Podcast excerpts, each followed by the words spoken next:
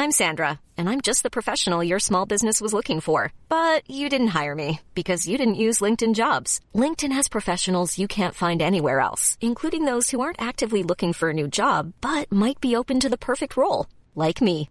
In a given month, over 70% of LinkedIn users don't visit other leading job sites. So if you're not looking on LinkedIn, you'll miss out on great candidates like Sandra. Start hiring professionals like a professional. Post your free job on linkedin.com/people today.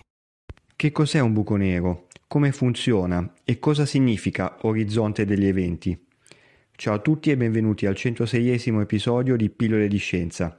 Come sempre, prima di iniziare vi invito a seguirmi e premere sulla campanella per restare aggiornati sugli ultimi episodi in uscita. Inoltre, come sapete, sono anche sui social, in particolare Facebook, Instagram e TikTok, dove potrete trovare approfondimenti e molti altri contenuti. Bene, partiamo con l'episodio di oggi. Innanzitutto, i buchi neri hanno molto a che fare con la relatività, però lo stesso Einstein negò più volte che si potessero formare. Nel 1939 pubblicò un articolo in cui sostenne che una stella che collassa non sarebbe mai destinata a diventare un buco nero. In ogni caso, ironia della sorte, la scoperta dell'esistenza dei buchi neri ha portato ad un'ulteriore conferma del funzionamento della forza di gravità, proprio come è stata descritta da Einstein, ovvero come la curvatura dello spazio-tempo. La paternità dell'espressione è attribuita al fisico americano John Wheeler, che usò il termine black hole, buco nero appunto, in una sua conferenza negli anni 60 riguardante la scoperta di una sorgente a raggi X che più tardi divenne il primo candidato buco nero, denominata Cigno X1.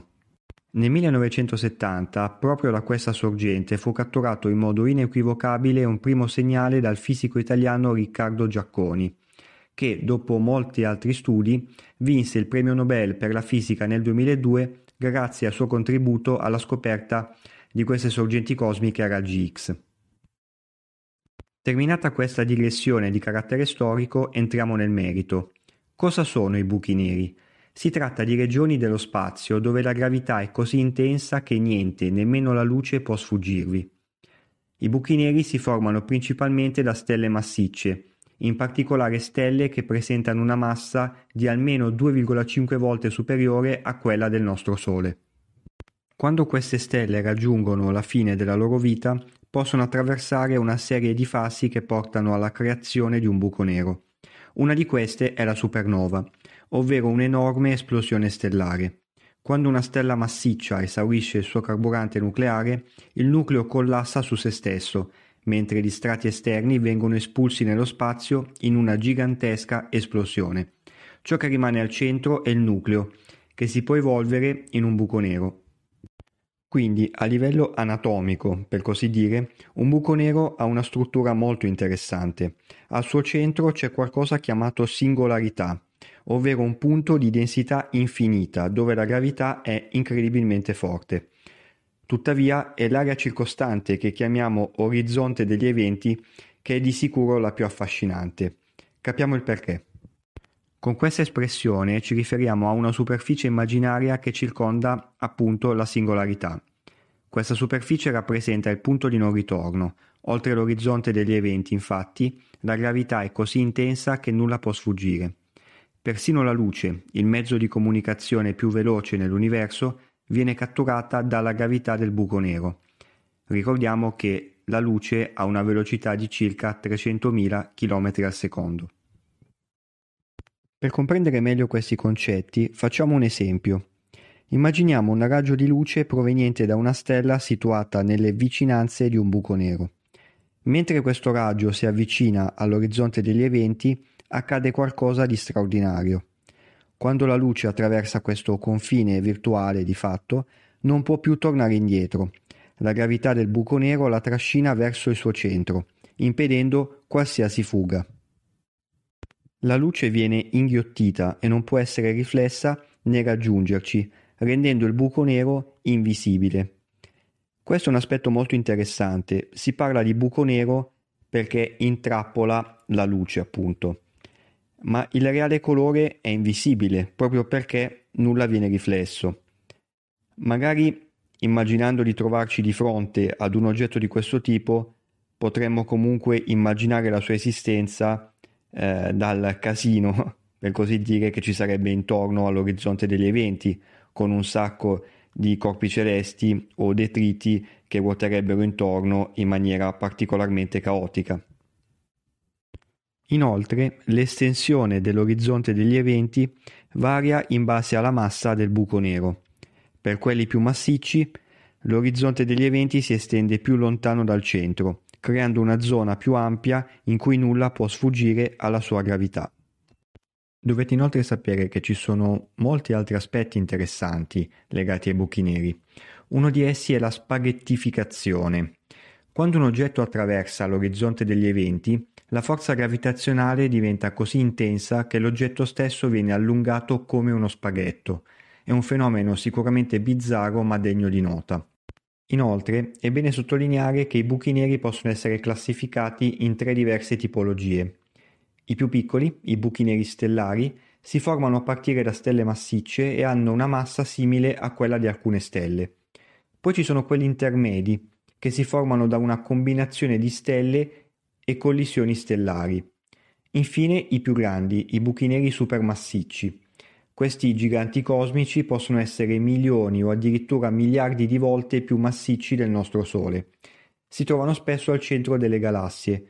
Ad esempio, proprio in mezzo alla nostra Via Lattea si trova il buco nero supermassiccio dal nome Sagittarius A. A proposito di quest'ultimo punto va fatta una precisazione molto importante. Non abbiamo infatti la certezza che al centro di ogni galassia ci sia un buco nero supermassiccio, però molti elementi lo fanno pensare. Ad esempio il moto delle stelle vicine al centro delle galassie è un aspetto molto importante che suggerisce questo, ma non solo. Oltre alle osservazioni delle stelle, i buchi neri supermassicci, come abbiamo detto, spesso emettono radiazioni, come raggi X oppure anche onde radio. Queste emissioni possono essere rilevate dai nostri strumenti e rappresentano indizi molto forti della presenza di questi oggetti al centro delle galassie. Un altro aspetto forse meno intuitivo ma altrettanto interessante riguarda la relazione tra la massa del buco nero e la massa della galassia osservata. Eh, gli studi infatti hanno rivelato una relazione interessante tra queste due grandezze che suggerisce che la formazione e la crescita dei buchi neri supermassicci sia strettamente legata all'evoluzione delle galassie. È bene ribadirlo, i tre aspetti che ho appena elencato rappresentano indizi molto forti, ma non prove definitive circa la presenza di un buco nero supermassiccio al centro di ogni galassia. Eh, gli studi sono ancora in corso e magari in futuro riusciremo a dare una risposta esaustiva a questa grande domanda. Probabilmente vi sarete fatti una domanda. Come mai i buchi neri emettono radiazioni? Eh, si tratta di processi molto complessi che si verificano in realtà nell'immediata vicinanza al buco nero stesso. Questi processi sono in gran parte dovuti all'interazione tra la gravità estrema di un buco nero e la materia circostante, appunto. Dovete infatti sapere che un buco nero può essere circondato da una regione di materiale chiamata disco di accrescimento, Quest'area è costituita da gas, polvere e detriti provenienti da stelle o altra materia catturata dalla gravità.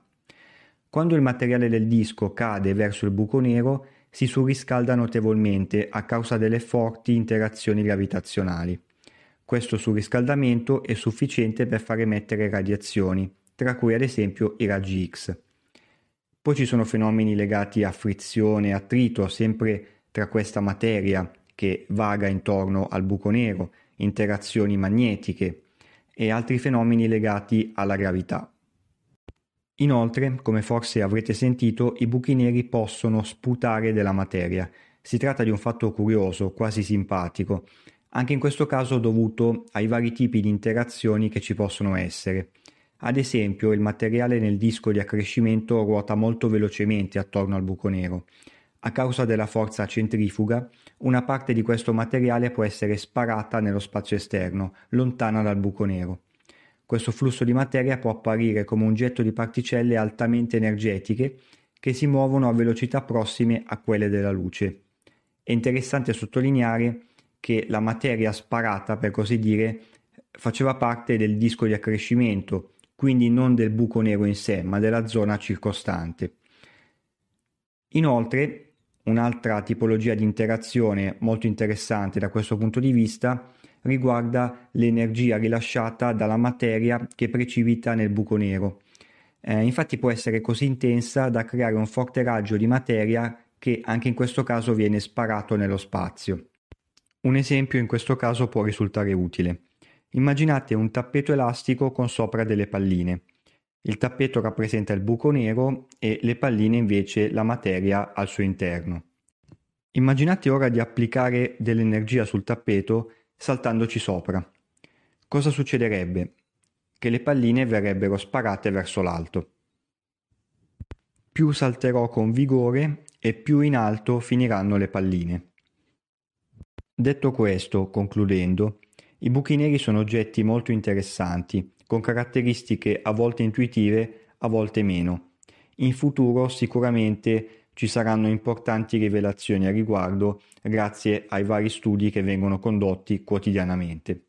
Bene, anche questo episodio di Pillole di Scienza termina qui e come sempre vi aspetto numerosi per il prossimo. Ciao e a presto!